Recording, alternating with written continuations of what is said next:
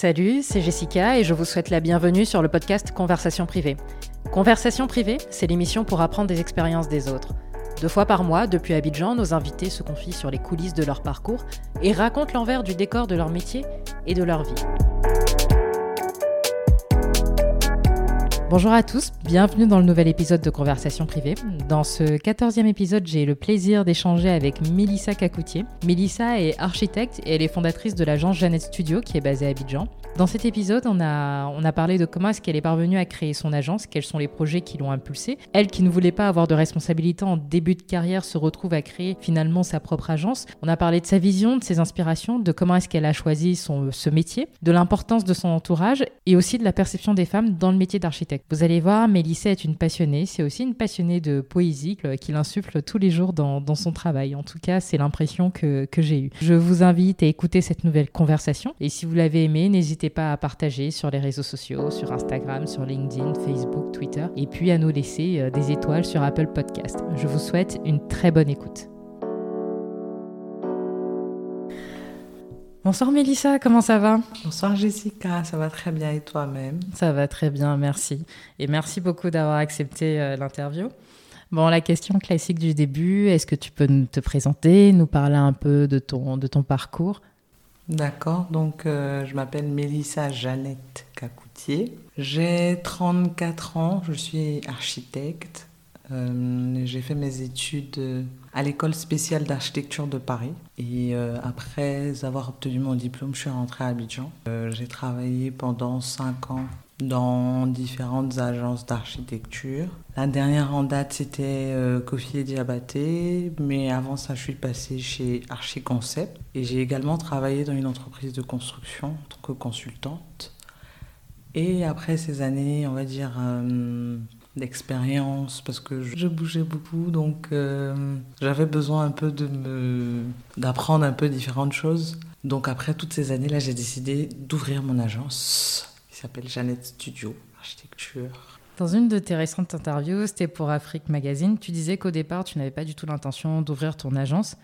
Qu'est-ce qui s'est passé et qu'est-ce qui, en tout cas, a impulsé euh, cette envie de monter ton agence? En 2017, hein, je crois bien. C'est ça. C'est vrai que j'avais pas envie d'ouvrir mon agence au début. C'était parti du fait que je me souviens quand j'étais à l'école avec des copines en classe, elles tout parlaient du fait d'ouvrir leur agence et tout.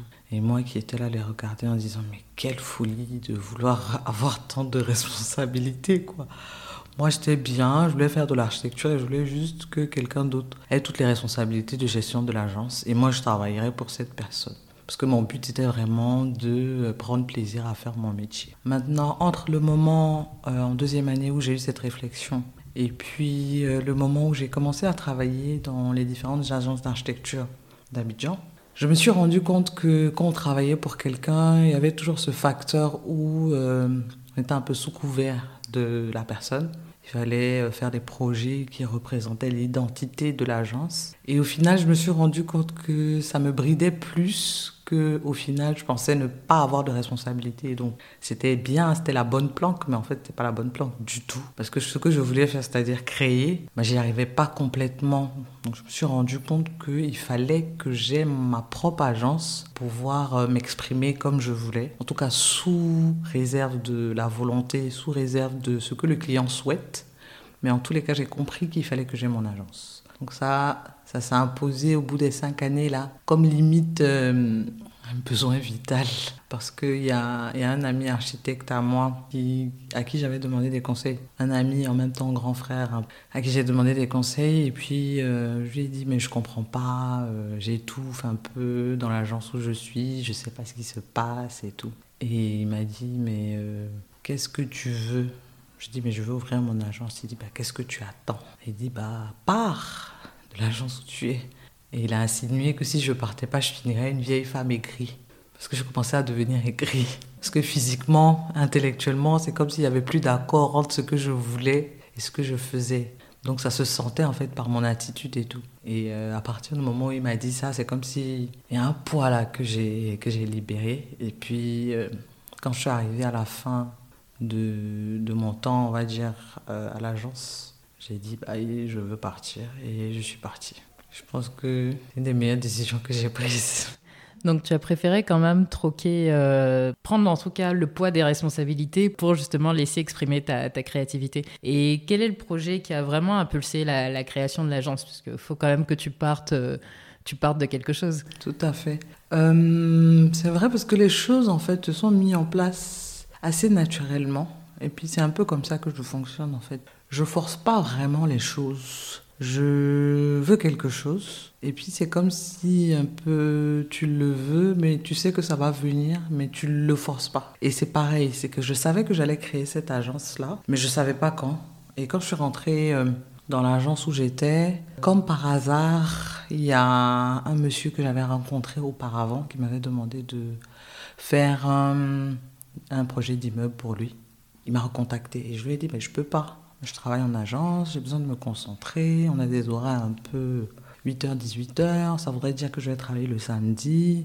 C'est vraiment la bonne planque là, je voulais vraiment pas. Même si je savais que je voulais ouvrir mon agence, mais je m'étais donné un délai. Et le monsieur m'a dit Ok, bon, je vous laisse réfléchir, mais j'aimerais beaucoup travailler avec vous.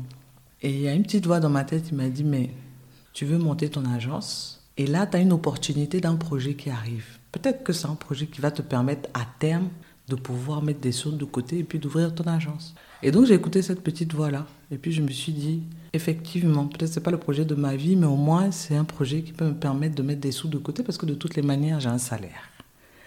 Donc j'ai accepté le projet du monsieur en me disant ça. Et un projet, en appelant un autre, j'ai accepté ce projet et j'ai des amis qui m'ont recontacté après un ou deux ans pour me dire qu'ils veulent faire leur maison. C'est un jeune couple et tout. Et vu que j'avais déjà celui-là, je me suis dit, bon, je pourrais prendre celui-là aussi. Je travaillais en fait, ça veut dire quoi? C'est dit, je travaillais 8h18. Je rentrais à la maison, je me reposais et je recommençais à travailler de 20h à 22h, presque tous les jours. Ou bien le week-end, j'avais pas de samedi ni de dimanche. Une fois que le vendredi est passé, je travaillais toute la journée du vendredi ou du samedi avec les projets comme ça que j'avais à côté. Donc je travaillais tout le temps en fait. Et euh, j'ai accepté le projet de ces amis-là. Donc je me suis dit, bon, au moment où je partais, je me suis dit, bon, j'ai deux projets. Un immeuble, une villa. C'est suffisant pour me mettre à mon compte. Et coup de, coup de chance ou coup de... Le destin, est, le destin est particulier parce que au moment où je m'en vais, donc je finis de poser ma, ma démission, pas ma démission, mais je dis je pars, quoi, je reste plus. La semaine qui suit, ou sinon même le même soir, le monsieur qui m'a contacté pour faire l'immeuble m'appelle pour dire qu'il met stop au projet. Mais j'ai failli devenir dingue. J'ai appelé un ami à moi, puis je lui explique, parce que lui aussi s'était mis à son compte. Et voilà l'anecdote qu'il me raconte. Il dit, tu sais, moi j'ai quitté l'agence où je travaillais parce que on m'a donné un projet en particulier. Et je l'ai fait. Et quand j'ai commencé à travailler sur ce projet, j'ai pris ça comme objet pour dire que je vais monter mon agence. Il faut savoir que dès que j'ai monté l'agence, j'ai jamais fait ce projet. Donc tu es un peu dans la même situation que moi. Donc au final, ce projet-là n'a pas pu se faire, mais les amis, la villa a été, a été réalisé. Donc au final... Et ça, c'était en 2017 hein. Ça, c'était, c'est un peu avant. 2017, c'est la création, on va dire, euh, un peu juridique, si on peut dire. Mais c'est des projets qui ont été entamés en 2016, on va dire, la période 2016. Ouais, en 2016, pendant que je bossais encore en agence. 2016 jusqu'à 2017, après ça court. Et qu'est-ce que tu aurais fait différemment quand tu repenses à cette, euh, cette situation? Je me rends compte que non, que moi je pars du principe que on est toujours au bon endroit au bon moment. Tout ce qui est censé arriver arrive. Il y a une phrase que Issa Diabaté m'avait dit, encore lui. Il y a une phrase qu'il m'a dit, mais je retiens, je ne vois pas souvent, mais quand on se voit, des fois il y a des petites phrases comme ça qui sont tellement percutantes que ça reste dans ta tête. Il m'a dit il y a deux types de personnes dans la vie. Il y en a qui disent ont la chance et il y en a qui disent n'ont pas la chance. La différence entre ceux qui disent ont la chance de ceux qui disent n'ont pas de chance, c'est que ceux qui disent n'ont pas de chance, quand les opportunités passent, ils ont la tête baissée. Et ceux qui disent ont la chance, quand les opportunités passent, ils ont la tête levée et qui regardent, qui saisissent ces opportunités au vol. Moi, je pense que je suis dans cette catégorie-là, en fait. Il dit, je pense que chaque chose est toujours au bon endroit, au bon moment. Donc, c'est à nous maintenant d'évoluer au travers de tout ça et puis de savoir maintenant surfer sur notre vague. On est toujours au bon endroit au bon moment. Et comment tu traverses cette période justement de transition? Quand tu quittes ton job, quand tu as ce projet qui est mis en pause, euh, voire qui ne, qui ne se fait plus en tout cas, euh, et puis donc un projet qui est la villa de tes amis? Mhm. Qu'est-ce qui se passe je, bah, je crois qu'en une soirée, en ayant parlé juste à cet ami-là qui est, qui est comme moi, qui est de ma génération, qui allait à l'école avec moi, qui me donne cette réponse pour me dire ça ne t'arrive pas que à toi, ça m'est arrivé aussi. Tu te sens moins seul. Donc du coup, ce projet de cette villa-là euh, devient le projet sur lequel tu te focalises. C'est le premier projet qui va porter le nom de ton agence, parce que c'est avec cette villa-là que euh, j'ai fait toutes les démarches administratives du coup et on va dire, c'est les premières personnes qui m'ont fait confiance en tant que Jeannette Studio Architecture. Et jusqu'aujourd'hui, je les remercie parce que ça a été une expérience très, très, très formatrice. Je ne me suis pas arrêtée sur le fait que le monsieur ne voulait plus travailler avec moi. Parce qu'il y a quelque chose que j'ai compris en architecture, et je pense que ça ne fonctionne pas qu'en architecture, mais dans tous les domaines d'activité. C'est comme s'il y a une sorte d'attraction naturelle. Un projet appelle un projet. Si tu ne te soucies pas de combien de projets tu veux avoir, combien de projets tu attends, combien de projets tu cherches, Fatalement, j'ai jamais vraiment cherché les projets d'architecture qui sont arrivés à moi. Ils sont juste arrivés en fait. Parce que je me concentrais sur un et que je le faisais et que je sortais, je disais je suis architecte, je rigolais avec les gens. Et du coup les projets venaient comme ça en fait. Et j'ai pas eu de frustration, de stress par rapport au fait que en une soirée quand j'ai parlé avec mon ami c'est passé, je me suis donné juste comme objectif de bien faire le projet de villa de mes amis. Donc je me suis concentré dessus. Et ça a appelé une autre villa, ça a appelé un autre projet d'aménagement intérieur. Et en fait petit à petit les choses se sont mises en place tout seul comme ça. En tout cas, toi, pour ton agence, recruter des clients, c'est pas, pas forcément, c'est du bouche à oreille, ça se fait assez naturellement. Voilà, c'est beaucoup, énormément de bouche à oreille. Ça veut dire, au début, les gens venaient à mon agence juste parce que j'étais architecte. Ça veut dire, si j'ai déjà une soirée, je suis architecte, suis sorti boire un verre, si je suis allé déjeuner quelque part, ou s'il y a le père de ci, la tante de ça, on allait à l'école. Donc c'est vraiment le bouche à oreille de mhm. personnes qui cherchent un architecte. Mhm. Là maintenant, ça fait trois ans que je suis à mon compte. Et maintenant, quand les gens viennent, les derniers projets que j'ai là depuis, depuis peut-être les différentes parutions que j'ai eues, et puis maintenant que j'ai fait des projets, on va dire, qui sont assez publics, parce que c'est des espaces où il y a pas mal de monde qui vont. Et du coup, on dit mon nom. Les gens viennent plus parce qu'ils cherchent un architecte, ils viennent parce que ils veulent Jeannette Studio Architecture, ils veulent Mélissa Cacoutier. Donc là, c'est vraiment. Euh, là, je suis dans petit bonheur. Parce que tu sais que les gens viennent. C'est en même temps petit bonheur, mais c'est en même temps stress énorme. Parce que tu sais que les gens viennent parce qu'ils veulent travailler avec toi. Donc en même temps, tu as confiance en ce que tu fais, mais en même temps, tu veux pas décevoir les gens. Donc c'est un sentiment qui est un peu, qui est un peu paradoxal en fait. Même si j'aime les choses paradoxales, mais c'est un sentiment assez particulier. Et parmi les projets, euh, donc ça fait maintenant trois ans que tu as ton agence, mais moi je vais te parler globalement quels sont les projets, enfin le projet ou ton top 3 de projets dont tu es particulièrement fier? Je ne vais pas ne pas le citer, l'éternel. J'ai l'impression que c'est abusé, l'éternel bazar. Je dis ça parce que en fait, je sais que le projet de bazar en fait a permis en fait que les gens localisent en fait Jeannette Studio en tant qu'architecte. Mais comme j'aime bien le dire, je dis pour rigoler, mais avant Bazar, euh, Jeannette Studio existait et faisait déjà des projets d'architecture. Mais Bazar, en fait, c'est un peu la signature. Et en même temps, Bazar cristallise aussi la manière dont je vois l'architecture que je fais, en fait. Donc, c'était un projet qui été fait assez naturellement. Donc, le top 3, on va dire en premier, Bazar. En deuxième, du coup, je vais mettre le premier projet que j'ai fait, la villa. Sans elle, euh, Jeannette Studio n'allait pas exister. Donc, la première villa que j'ai dessinée au nom de Jeannette Studio Architecture parce que c'est celle-là qui m'a permis, on va dire financièrement au moins, de pouvoir continuer. J'aurais dit euh, mon projet de diplôme, parce que c'est quand j'ai fini ce projet-là, quand j'ai présenté, c'est la première fois qu'on a dit félicitations, vous êtes architecte.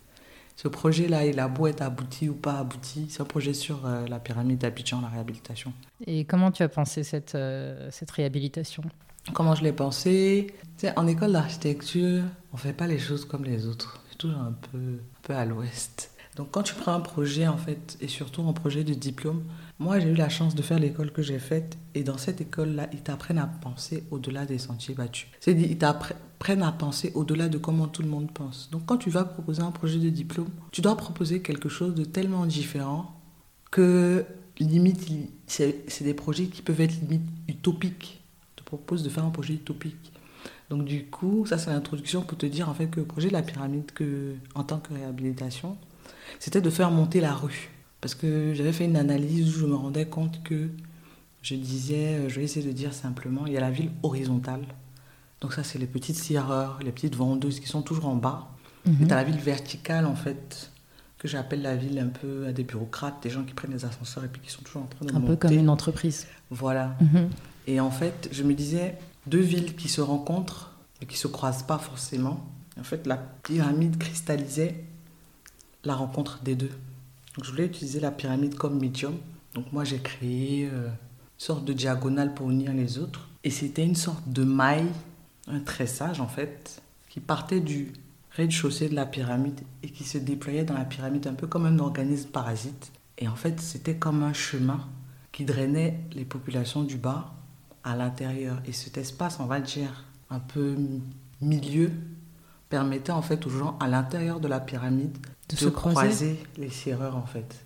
Et du coup, les serreurs, ils avaient l'opportunité de rencontrer les gens qui étaient à l'intérieur. Et du coup, ça créait une sorte de marché qui permet aux gens de se croiser.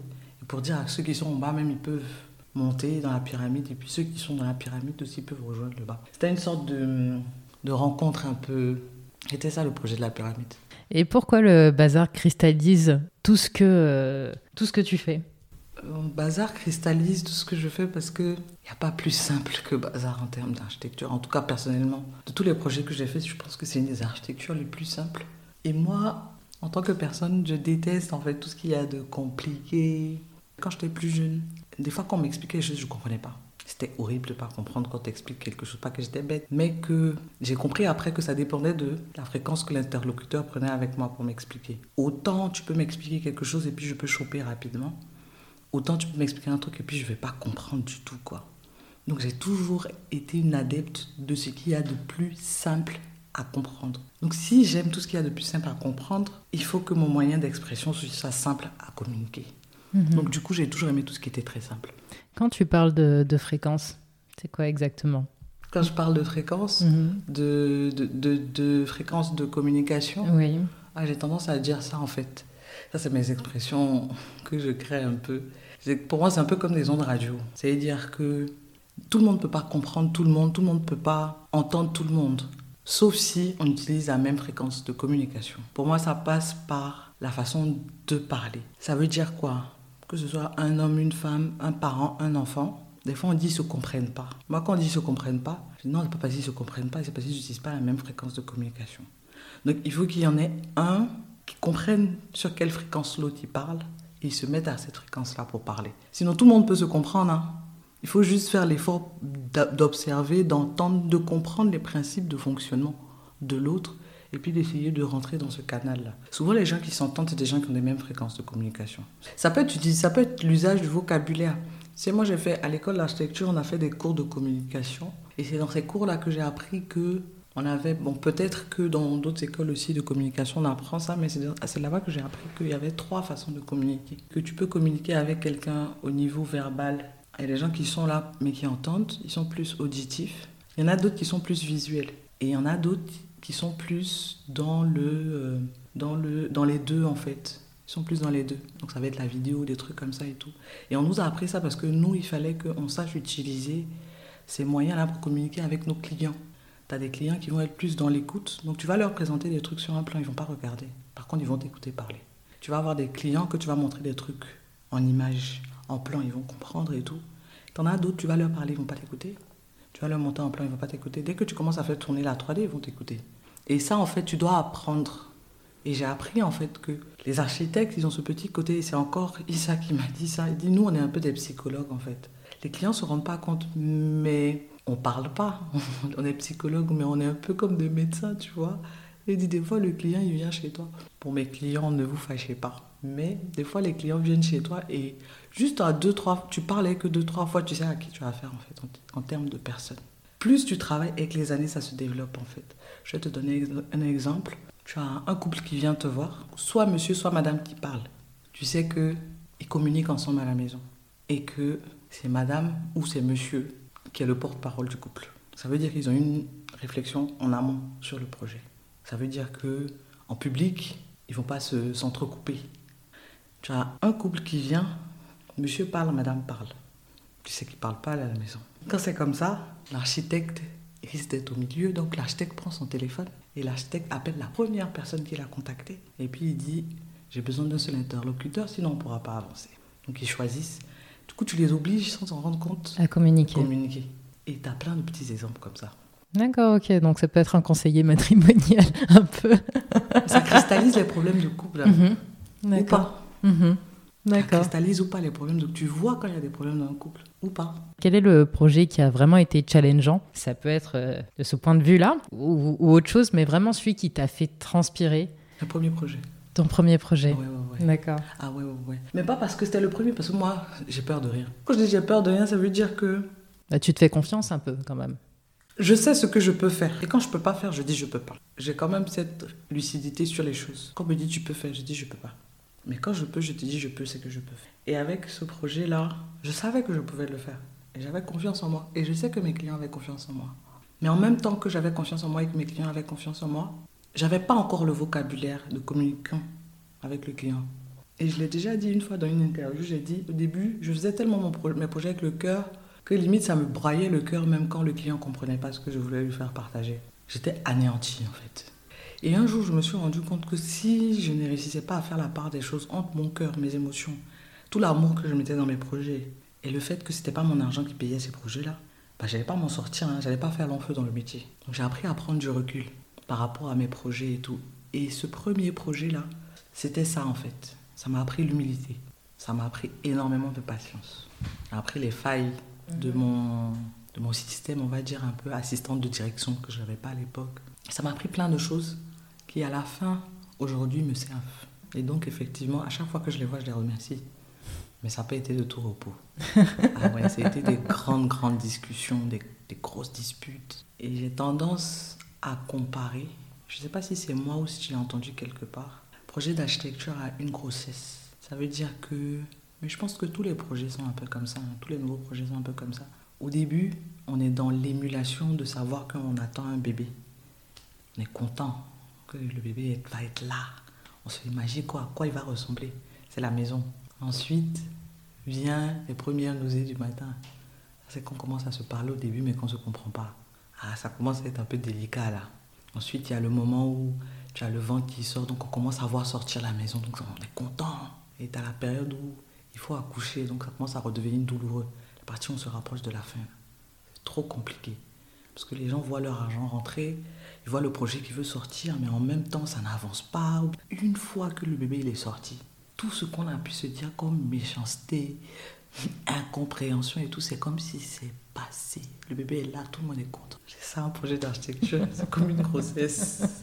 Et, euh, et tu me disais euh, la dernière fois qu'on s'était vu que souvent tu avais cette étiquette-là, ou du moins ton agence avait l'étiquette architecture d'intérieur. Ouais. À ton avis, pourquoi? Je m'étais déjà posé la question et je m'étais dit, en fait, ça venait tout simplement du fait que les projets qui m'ont dévoilé au plus grand nombre étaient des projets qui impactaient surtout les intérieurs. Par exemple, euh, bon, Bazar, ça reste quand même une structure architecturale. hein. C'est un projet qui est monté de, je ne vais pas dire de fondation parce que c'est pas fondé, mais c'est un projet qui est monté entièrement. Les gens vont peut-être pas s'en rendre compte, mais ça, c'est un vrai projet d'architecture. Mais ça ne va, pas, les, ça va, pas, les, ça va pas forcément le- les interpeller. Après, j'ai fait Dozo. Dozo, c'est c'est une boutique, donc c'est intérieur, mais a du passage. Ensuite, j'ai fait, fait un bureau. Les projets, en fait, qui nécessitaient l'intervention. Le passage des gens, en fait, c'est des projets d'archi d'intérieur. C'est- Ça va être des projets de restaurants, ça va être des projets de bureaux, être des projets de, euh, de bar, de lounge. Et c'est des projets où tu as du passage. À partir du moment où tu as du passage, donc tu as, de la visibilité. Mais ça reste des projets d'intérieur. Et un projet qui ne serait pas un projet d'intérieur, où on pourrait me voir, ce serait un projet par exemple de stade, de musée, de, de grandes bâtisses en fait. Donc du coup, même si ça me- ça m'offusque au début, même si je respecte la profession d'architecte d'intérieur, même si ça m'offusque un peu au début, après je prends toujours ce recul pour dire, mais ils savent pas. T'as juste à dire en fait, pour qu'ils sachent, mais ils savent pas. Effectivement, je ne suis pas architecte d'intérieur, même si je respecte ce métier. Je suis architecte de bâtiment. Et en fait, il y a aussi ce côté aussi où euh, je me dis qu'il y a la facilité de se dire que comme je suis une femme, je suis architecte d'intérieur. À un homme, tu verras rarement qu'on lui demande s'il est architecte d'intérieur. On lui demandera Quand tu diras tu es architecte, la question après ne viendra pas. Mais quand tu es une femme, après c'est moi ma perception des choses, hein, mais bon, j'ai des amis architectes hommes. J'ai quand même fait des recherches sur euh, architecte et genre, et ce que tu dis, ça m'a pas l'air d'être un ressenti, hein. c'est presque universel. Hein. Moi j'ai travaillé avec un ami architecte homme, et pour te dire, quand tu es une architecte femme, tu es obligée de prouver que tu es intelligente. Sinon, on ne s'adresse pas à toi. Si vous êtes deux, s'il y a un homme et qu'il y a une femme, que ce soit un homme ou une femme qui soit en face, il va s'adresser à l'homme. Et toi, tu es à côté, tu es obligé de faire une démonstration d'intelligence. Tu es obligé de montrer que tu connais ton travail. Tu es obligé de te sortir des termes techniques pour montrer que tu connais ton travail et que l'homme qui est à côté de toi, il a eu le diplôme comme toi, tu l'as eu aussi. Et que c'est pas une question de genre, c'est une question de cerveau. C'est ça qui fonctionne. Et donc, euh, et donc voilà, je pense que c'est pour ça le côté architecte d'intérieur me, ça me dérange un peu. Sinon, euh, c'est une profession tout aussi honorable.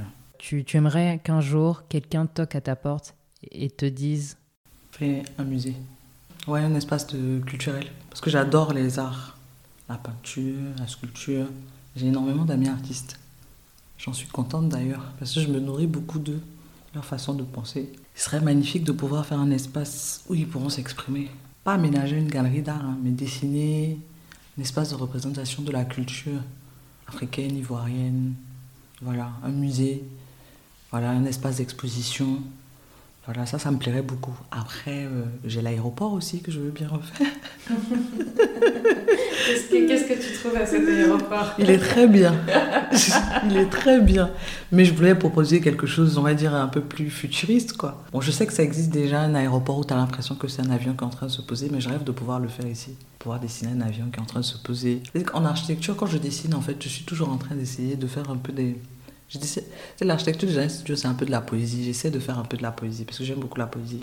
Donc j'essaie de faire, euh, de montrer aux gens en fait que l'architecture c'est pas des briques, c'est pas du fer, c'est pas du ciment. C'est beaucoup plus poétique que ce qu'on pense en fait. Moi j'adore l'architecture japonaise pour ça. L'architecture japonaise c'est ombre et lumière, c'est eau, c'est végétation. C'est vraiment des ressentis en fait. L'architecture c'est des ressentis. Et c'est très très poétique. Et donc c'est très frustrant quand tu te retrouves dans la ville d'Abidjan et que tu vois que ils n'ont pas compris c'était quoi en fait. Tu, tu, faisais une analogie de la ville d'Abidjan à un corps humain. Donc si Abidjan était un corps, comment est-ce que tu décrirais ce corps? Je dirais que c'est un monstre Frankenstein. Un bout collé à un autre bout, on a collé, on a collé, on a collé un avant-bras, une main qu'on a collé, des corps découpés, décomposés ensemble et tout. Les Ivoiriens ou les Abidjanais me pardonneront, mais le corps de base, il a bien fonctionné jusque dans les années, euh, on va dire 80. C'est le corps qu'on a eu post-indépendance. Jusqu'à avant, c'est dit que tous les bâtiments étaient pensés, c'était réfléchi, les cités étaient pensées, c'était réfléchi. Aujourd'hui, quand je te promène dans la ville, je n'accuse personne. Je dis juste que on assiste à un chaos ambiant. On assiste à un chaos ambiant. Les gens ne comprennent pas qu'ils ont fatalement besoin d'un architecte pour les aider à matérialiser leurs pensées. Il y a un de mes professeurs qui disait l'architecture c'est le métier le plus démocratique au monde parce que tout le monde a déjà dessiné une maison. Mais malheureusement, tout le monde a déjà dessiné une maison, mais tout le monde ne sait pas comment fonctionne une maison, les, les agencements d'espace et tout, la lumière, le vent. Ça et ça, ça fait des villes comme ça, quoi, des monstres, quoi. C'est-à-dire, tu te promènes dans une ville et puis tu as un magnifique bâtiment et puis à côté, tu viens voir. C'est même pas un bâtiment, c'est une chose, quoi. Je dis, tu rentres dans le bâtiment, tu ressens rien. Tu n'as aucune lumière qui te touche, tu n'as aucune ventilation, tu n'as pas de surprise. Il faut avoir un peu de surprise. Un bâtiment, ça vit, quoi. Et l'architecte, c'est un peu le petit Dieu qui donne vie au bâtiment. Si tu étais ce petit Dieu qui pouvait refaçonner la ville d'Abidjan, qu'est-ce que tu ferais? Ah, ça c'est un grand travail. Je prendrais la place de mes amis urbanistes. Je suis architecte, je suis qu'une pauvre architecte. Mais je pense que euh, j'irai voir euh, les premiers urbanistes de la ville d'Abidjan parce qu'ils sont toujours en vie. Les premiers urbanistes de la ville d'Abidjan, c'est ceux qui ont dessiné euh, la ville d'Abidjan accompagnés des premiers, des Européens et tout qui ont constitué Abidjan telle qu'elle était, telle qu'elle devait être. Faut pas que les gens soient étonnés. Hein. Abidjan existe jusqu'à une certaine période déjà dans les livres en fait. La Riviera est inspirée de la Riviera française. Quand je prends l'ancienne voie de Bassam pour aller à Bassam, je suis, euh, je me dis, euh, je regarde même pas en fait. Je regarde parce que, parce que, euh, voilà, il faut regarder. Mais je suis là je me dis, mais Fouet doit se retourner dans sa tombe, de sa, de son pays, de sa ville Mais euh, il a rêvé quelque chose qui aujourd'hui à côté de, à côté de ce, de ce qu'on, retrouve. Les gens n'ont limite même plus la notion. Je suis pas pédante, hein. je prends pas les gens de haut. J'ai appris du fait que j'ai appris, comme dirait un ami.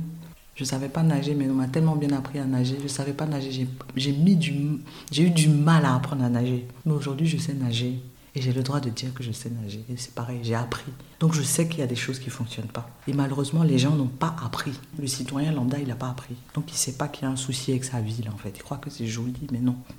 Les maisons apparaissent avant les routes. Pas normal. On a les routes, on a les luminaires, on a les assainissements. Et après, on vient prendre possession du lieu. C'est pas l'inverse. Quand il y a l'inverse, là, en général, c'est l'inverse qui, qui, se produit. Mais ici, c'est énormément ça. Mhm. Après, on est malade. Et est-ce qu'il y a des particularités euh, à être une architecte à, Abidjan? Particularité à être une architecte à Abidjan, tu peux t'éclater. Je pense que mes amis à l'école avec moi, sans vouloir les offusquer, je pense qu'ils envieraient un peu ma place. Parce que j'ai 34 ans, et je le répète, j'ai pas honte de mon âge.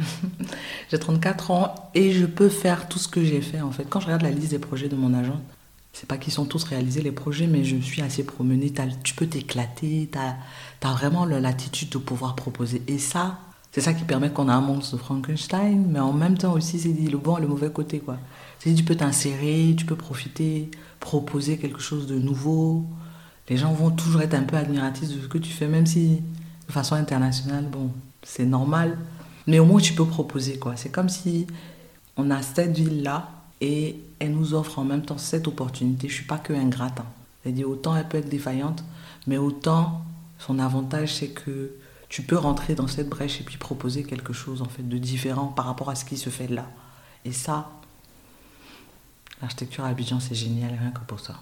Et aujourd'hui on te sollicite le plus pourquoi Pour quel type de projet?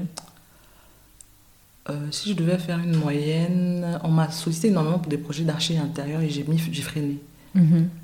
Parce que au début, c'était marrant et tout, mais au bout d'un moment, comme je le dis, c'est pas mon corps de métier principal.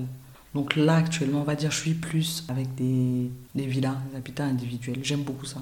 Et c'est ce qui est plus demandé sur le marché ou c'est typiquement euh, c'est ton agence euh, qui, qui reçoit euh, particulièrement ce type de demande? Je pense que globalement, c'est des projets qui sont assez vulgarisés, on va dire, dans les agences d'architecture. Et après, ça dépend aussi de la direction que l'agence veut prendre. Moi, à ce stade-là, pour l'instant, ça me va. Maintenant, comme je dis, s'il y a un stade ou un aéroport à construire ou un musée, bien entendu, euh, comparé à une maison individuelle, je, vais vite choisir. Donc du coup, ça va remettre sur un autre cap. Il y a des architectes qui sont essentiellement spécialisés dans les hôpitaux.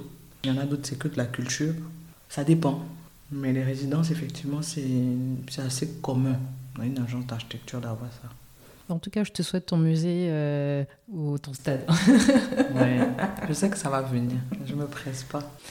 Euh, tu parlais un peu plus tôt de ton, de ton entourage. Euh, qui compte énormément. Tu dis que tu as beaucoup d'artistes parmi, parmi eux. Et en, tout cas, dans ce qui revient dans, tes interventions, c'est que ce sont des personnes qui ont vraiment structuré ton parcours, qui ont donné des impulsions parfois. Qui sont ces personnes et qu'est-ce qu'elles t'ont apporté? La première personne, l'éternel Issa Diabaté. Je dis l'éternel parce que je le cite tout le temps. Hein. je le cite tout le temps et puis c'est vrai. Hein.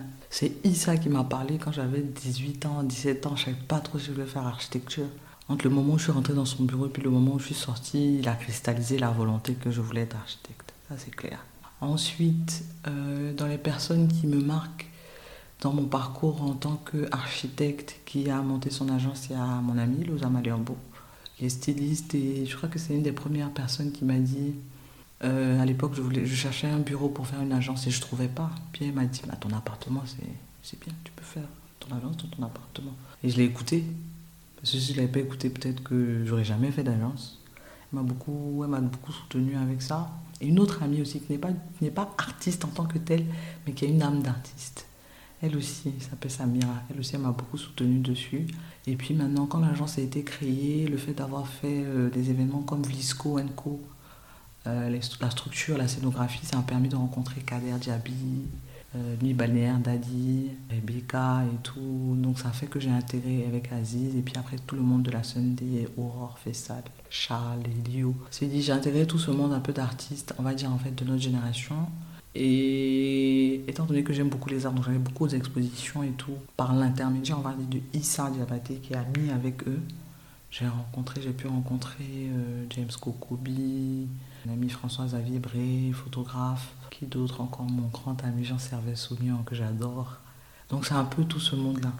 Et eux, c'est, eux, c'est des gens que j'adore discuter avec eux. On n'est pas obligé de parler que d'architecture. On parle d'art, on parle du monde, on parle de la vie. Et en fait, les artistes, c'est toujours des gens, quand tu discutes avec eux, tu peux pas sortir de ces conversations-là pauvres, quoi. Tu ressors toujours avec quelque chose. Et même si tu te souviens pas c'est quoi, ça reste toujours dans un petit coin de ta tête. Et ça, j'adore. Me nourris de mes amis. On va parler en particulier, euh, je ne sais pas si tu t'en souviens, en tout cas j'ai un peu scrollé ton, ta page Facebook, hein, tu m'excuseras. Oui, non. Mais euh, c'était en novembre 2019, donc il y a à peu près euh, un an. tu as publié un très beau texte et tu conclus, je vais peut-être pas lire tout le texte, mais en tout cas tu parles d'entrepreneuriat et tu dis à la fin, samedi 1er novembre 2019, il est 18h, je suis en train de digérer un vrai uppercut. Ce qu'il y a de bon avec l'échec, c'est que ça doit être un des parents ingrats de la sagesse. Tu parlais de quoi? Je parlais d'un projet, je ne vais pas citer le nom des clients.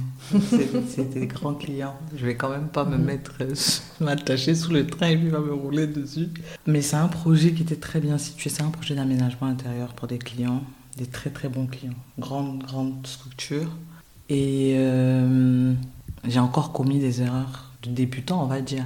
Mais c'est tout ça qui forge en fait. Et on va dire sur ce projet-là, pour faire simple, euh, j'ai confié après un appel d'offres un marché à une entreprise et l'entreprise a pris une première partie de l'argent, elle a commencé le travail et qu'on l'a soldé parce qu'il fallait que le travail vite, l'entrepreneur a disparu avec l'argent. Toi, tu achètes, tu fais quoi? J'ai très mal géré ça. J'ai très mal géré ça parce que euh, j'ai pas sollicité le, j'ai pas, j'ai vite informé le client, mais j'ai pas, j'ai voulu faire du bien au client. Mais ça s'est retourné sur moi parce que j'ai pris des décisions à la place du client.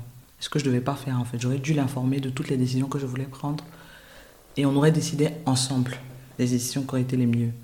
J'ai considéré le client un peu comme un enfant et puis je voulais essayer de arranger, de le protéger, de le protéger. Mais ça n'a jamais été perçu comme ça. Donc du coup, j'ai changé d'entreprise, j'ai pris une autre entreprise que je connaissais et tout. Et quand le client a vu la nouvelle entreprise, il était content. Il a dit Ah, mais pourquoi c'est pas celle-là que vous nous avez amenée avant et tout Et euh, je me suis rendu compte que limite le client s'entendait mieux avec l'entrepreneur qu'avec moi, le nouvel entrepreneur qu'avec moi. Et le client, il a oublié que c'est moi qui lui ai présenté le nouvel entrepreneur. Autant le premier c'était moi, mais autant le deuxième c'était moi aussi. Et du coup, ça s'est fini en de très mauvais termes avec le client. On va dire c'est un goût d'inachevé parce que la proposition que je voulais faire pour le projet n'a pas été aboutie comme je voulais parce qu'il y a eu X, X, Y raison. Et euh, ça m'a encore permis d'apprendre qu'il y, a des, il y a des choses que je ne devais pas faire, il des validations que je devais avoir et tout. Et dans tout, on apprend. Et ça, c'était un bel hypercut. Hein. Je l'ai bien digéré. Ah, Mélissa Kakoutier, Mélissa Kakoutier, c'est bien, elle monte et tout. Mais Mélissa Kakoutier, des fois, elle a des petits cadavres dans son placard. Hein. et ça, vraiment, je n'étais pas, pas fière de moi sur ce coup-là. Pas parce que je m'en voulais, j'ai rien fait de mal, moi. Mais parce que j'ai pas pris les bonnes décisions et que j'ai pas intégré le client à l'intérieur. Et du coup, j'ai compris. Donc maintenant, je fais plus ça. Mais on apprend. C'est que, c'est que comme ça qu'on peut grandir. Je dis toujours aux filles avec qui je travaille au bureau, je dis, vous savez, nous, on est sur le chemin où on veut gravir le sommet de la montagne. On va avoir des embûches sur notre chemin. Mais ce qui va faire que quand on sera au sommet de la montagne, on ne pourra plus tomber, c'est parce qu'on aura à chaque embûche identifié l'embûche et compris pourquoi on a eu ce problème. Parce que des problèmes, on en a toujours. Le jour où on n'aura plus de problèmes, c'est qu'on sera au sommet de la montagne et on ne pourra pas nous faire descendre parce qu'on aura déjà tout balisé. Pour l'instant, on est encore sur le chemin. On règle, on trouve la solution. On trouve toujours les solutions au bureau ensemble. Je ne trouve pas les solutions seul. Pose le problème, qu'est-ce qui n'a pas marché? Si c'est moi, vous me dites, moi je ne suis pas un but de ma personne pour ne pas accepter que c'est de moi que ça vient. Parce que le but, je dis, on est sur un bateau, tous ensemble. On doit amener le bateau à bon port. Donc on est tous ensemble, chacun est nécessaire. Donc on essaie de voir, on recalibre à chaque fois nos principes de fonctionnement, à notre échelle. À chaque fois, on, recalibre nos principes de fonctionnement. Parce que je veux pas, la perfection n'est que divine, mais je veux me rapprocher d'une telle perfection que le système est tellement bien huilé que je vais prendre ma retraite à 45 ans. Et aujourd'hui, tu, tu travailles avec combien de personnes dans, dans ton agence? On était quatre. Elle est passée de 4 à 6. Et ce sont principalement des architectes? Non, mais euh, ce sont des techniciens en bâtiment. Techniciens en bâtiment, c'est des gens qui font des études de type BTS, en génie civil, bâtiment, construction et tout, qui sont très techniques. Mais du fait de travailler avec un architecte, ils peuvent travailler dans une entreprise de construction, ils peuvent travailler dans une agence d'architecture. Du coup, tu as, moi j'ai dessinateur, chef directeur travaux, j'ai assistant de direction. Mais ils sont tous, ils sont tous euh, techniciens en bâtiment. Mais tu aimerais bien des architectes? Pour pouvoir avoir des architectes, il faudrait que j'ai les moyens pour les payer. pour l'instant, on va dire la seule architecte que j'ai les moyens de payer à l'agence, c'est moi. Donc c'est plus pour des questions de budget pour l'instant On va dire c'est plus pour des questions de budget. Mhm. J'espère pouvoir sortir de ça d'ici 2021 euh, et pouvoir avoir au moins un architecte, parce qu'un architecte, en fait, avoir une sorte de vision globale de second. Parce que moi, mon but, vraiment, c'est de pouvoir euh, inscrire, et ça, je me cache pas de le dire. Moi, je veux pas être architecte jusqu'à 80 ans. Vraiment, j'adore mon métier. Mais comme j'aime bien le dire, je suis architecte de 8h à 18h le lundi au vendredi. À partir de 19h, je suis plus architecte toute la semaine. Le samedi, le dimanche, je suis plus architecte. J'ai besoin, j'ai besoin de régénérer en fait mon esprit pour pouvoir redevenir architecte en fait. Et les gens avec qui je travaille ne peuvent pas avoir forcément cette vision complète là. Un second architecte pourrait comprendre. Tu parlais de ta vision. Quand tu parlais, euh, quand, on, quand on parlait de ton équipe, est-ce que tu peux, tu peux nous expliquer un peu euh, quelle, est, quelle est ta vision? Quelle est celle de Jeannette Studio en tout cas? La vision de Jeannette Studio, c'est ce que je disais, il faut que ce soit une architecture un peu comme l'architecture de Herzog et de Moreau. Ces deux architectes suisses qui, euh, quand ils dessinent, en fait, tu sais jamais si c'est eux qui ont fait ou pas. Tu demandes c'est quel architecte, on te dit Herzog et de Moreau. Et j'aime en fait le fait que ce soit aussi euh, multiple en fait dans les propositions. Mais j'ai appris en fait que c'était aussi multiple dans les propositions, pas parce qu'ils sont deux, mais parce qu'ils travaillent énormément avec leurs stagiaires, avec d'autres architectes et tout. Et c'est des vrais brainstorming qu'ils font ensemble. Et c'est l'idée qui semble la plus forte qui semble ressortir. Donc au-delà d'avoir une identité marquée en tant qu'agence d'architecture, il y a une vision de proposer toujours une architecture qui se renouvelle, qui change. Et moi, dans l'idéal, je voudrais arriver à ça. Donc, euh, à partir, je pense peut-être, hein, de 2021 ou 2022, commencer à, avoir des architectes, pas que des techniciens en bâtiment, pour euh, communiquer en fait ces façons de voir l'architecture là. Donc, une architecture minimale, simple, euh, qui joue avec les matériaux. C'est une architecture un peu. J'ai trouvé maintenant un peu ma voie. Je me dis, en fait, je fais des architectures un peu comme des installations d'art. Parce que j'aime beaucoup les arts. J'ai pas pu faire peintre j'ai pas pu faire sculpteur.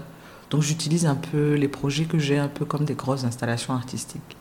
Et je veux pouvoir arriver à ça en fait, à la longue, mais pas jusqu'à 80 ans. Je veux pouvoir le faire, euh, on va dire, sur une période donnée, et puis euh, transmettre, et puis après ainsi de suite en fait, avec une sorte de chaîne, de sorte à ce que Jeannette Studio survive à Mélissa Cacoutier, qui est que de passage comme tout le monde. Et tu parlais un peu plus tôt euh, de ce que tu aimes faire, c'est de réutiliser des matériaux. Parce qu'on parle de cette maison au Sénégal, euh, enfin de cette école au Sénégal qu'on adore. Euh, est-ce que tu peux nous expliquer un peu le projet qu'il a fait et pourquoi justement ça t'inspire dans la réutilisation des matériaux, toi-même qui adhère en fait à ce type d'usage? Je ne veux pas dire de bêtises, le nom de l'architecte, je crois que c'est une japonaise. Je crois que c'est Moshiko Mori, si je ne dis pas de bêtises, parce que je suis en fait sur, sur, sur Instagram. Et le nom de l'école, ça m'échappe. Ça m'échappe le nom de l'école. Mais c'est Moshiko Mori. Et en fait, le principe de l'école, en fait, c'est un principe d'un pluvium, ça s'appelle. C'est un entonnoir, c'est un entonnoir en fait. C'est un toit de, c'est une case, mais à l'envers. Le principe d'un pluvium, en fait, à ce, à ce truc-là que quand il pleut, normalement au centre, tu as une sorte de réceptacle qui récupère l'eau. Et au lieu d'avoir un réceptacle qui récupère l'eau, je crois que cette école est faite de sorte à ce que ce soit un peu la cour de l'école, mais qui est un peu ouvert-fermé. Et au niveau du revêtement de sol, ils n'ont pas utilisé un carrelage basique, ils ont utilisé des chutes, ce qu'on appelle ici les carreaux cassés, que moi je trouve très joli. Mais on a tendance à l'utiliser un peu ici, on va dire un peu mal, on le met toujours un peu euh, dans la cour arrière. Euh. Mais les carreaux cassés, tu peux les trier. Tu peux les trier, choisir que des rouges, que des bleus, que des blancs. Et j'aime euh, l'architecture mexicaine aussi, je pense, utilise un peu de ça aussi. Et c'est ça, moi j'aime bien, j'aime bien ce côté un peu artsy de l'archi. J'aime bien ça en fait. On peut jouer, on peut jouer avec les matériaux comme ça. C'est ça qui est intéressant. Tu disais quand on s'était vu la dernière fois une phrase que je trouve très belle que tu vas nous expliquer si tu veux bien. Euh, donc c'est le cerveau est notre plus belle machine, c'est notre outil le plus dangereux. Qu'est-ce que tu voulais dire par là? Je, vais partir d'un principe, c'est-à-dire que je, peut-être je, je, je, sors toujours un peu, mais il y a toujours une idée derrière l'idée, derrière l'idée en fait. Avant d'arriver à cette idée, je vais, vais parler de, du contraire de cette idée. Ça veut dire quoi? Ça veut dire en même temps, je, suis vraiment paradoxal dans le principe où je suis la personne que j'observe le plus. Je suis la personne que j'observe le plus, mais en même temps, une des phrases que j'aime le plus en philosophie, c'est celui qui s'observe lui-même n'avance pas beaucoup. C'est marrant, mais je passe mon temps à m'observer moi-même. Et en fait, je sors des phrases comme ça parce que je suis là et puis je réfléchis. Et je me rends compte en fait que c'est des choses que j'applique, que j'applique à moi-même en fait. Et le cerveau, c'est notre plus belle machine, mais en même temps. C'est dit, mon cerveau, c'est mon plus bel outil de travail. Mais en même temps que c'est mon plus bel outil de travail, en même temps, il peut m'emprisonner des fois par les pensées que j'ai, par les, euh, par, les, euh, par les façons de voir que j'ai. Et du coup, ça devient une torture d'avoir un cerveau comme mon cerveau. Je pense pas que j'ai un cerveau différent des autres. Je pense que je avoir un cerveau comme tout le monde. Mais des fois, mon cerveau, il n'arrête pas de penser, quoi. Il n'arrête pas de penser, il analyse tout, les moindres détails, ce qui est vrai, ce qui n'est pas vrai. Et au final, cette machine-là, qui est une belle machine parce qu'elle me permet de faire mon métier, elle me permet de communiquer, elle me permet, de réaliser mes rêves, en fait, cet outil-là, des fois, ça devient, ça devient une belle prison, en fait. Ça devient horrible d'avoir ce cerveau-là, des fois. Donc, euh, c'est ça la phrase. C'est une belle machine, mais en même temps, quel outil de torture, des fois. Des fois, t'aimerais juste, aimerais juste l'éteindre. Bon, du coup, on arrive euh, bientôt à la fin de l'interview. Euh, on a un petit rituel. C'est une recommandation que tu feras à un ami et que tu pourrais faire aux personnes qui t'écoutent. Ça peut être vraiment tout ce que tu veux. Il n'y a pas de limite. Comme je dis, j'aime bien lire, j'aime bien avoir l'information. Et euh, c'est un livre qu'on m'a offert cette année. Et euh, je trouve que c'est un très très joli livre. Il se lit assez rapidement.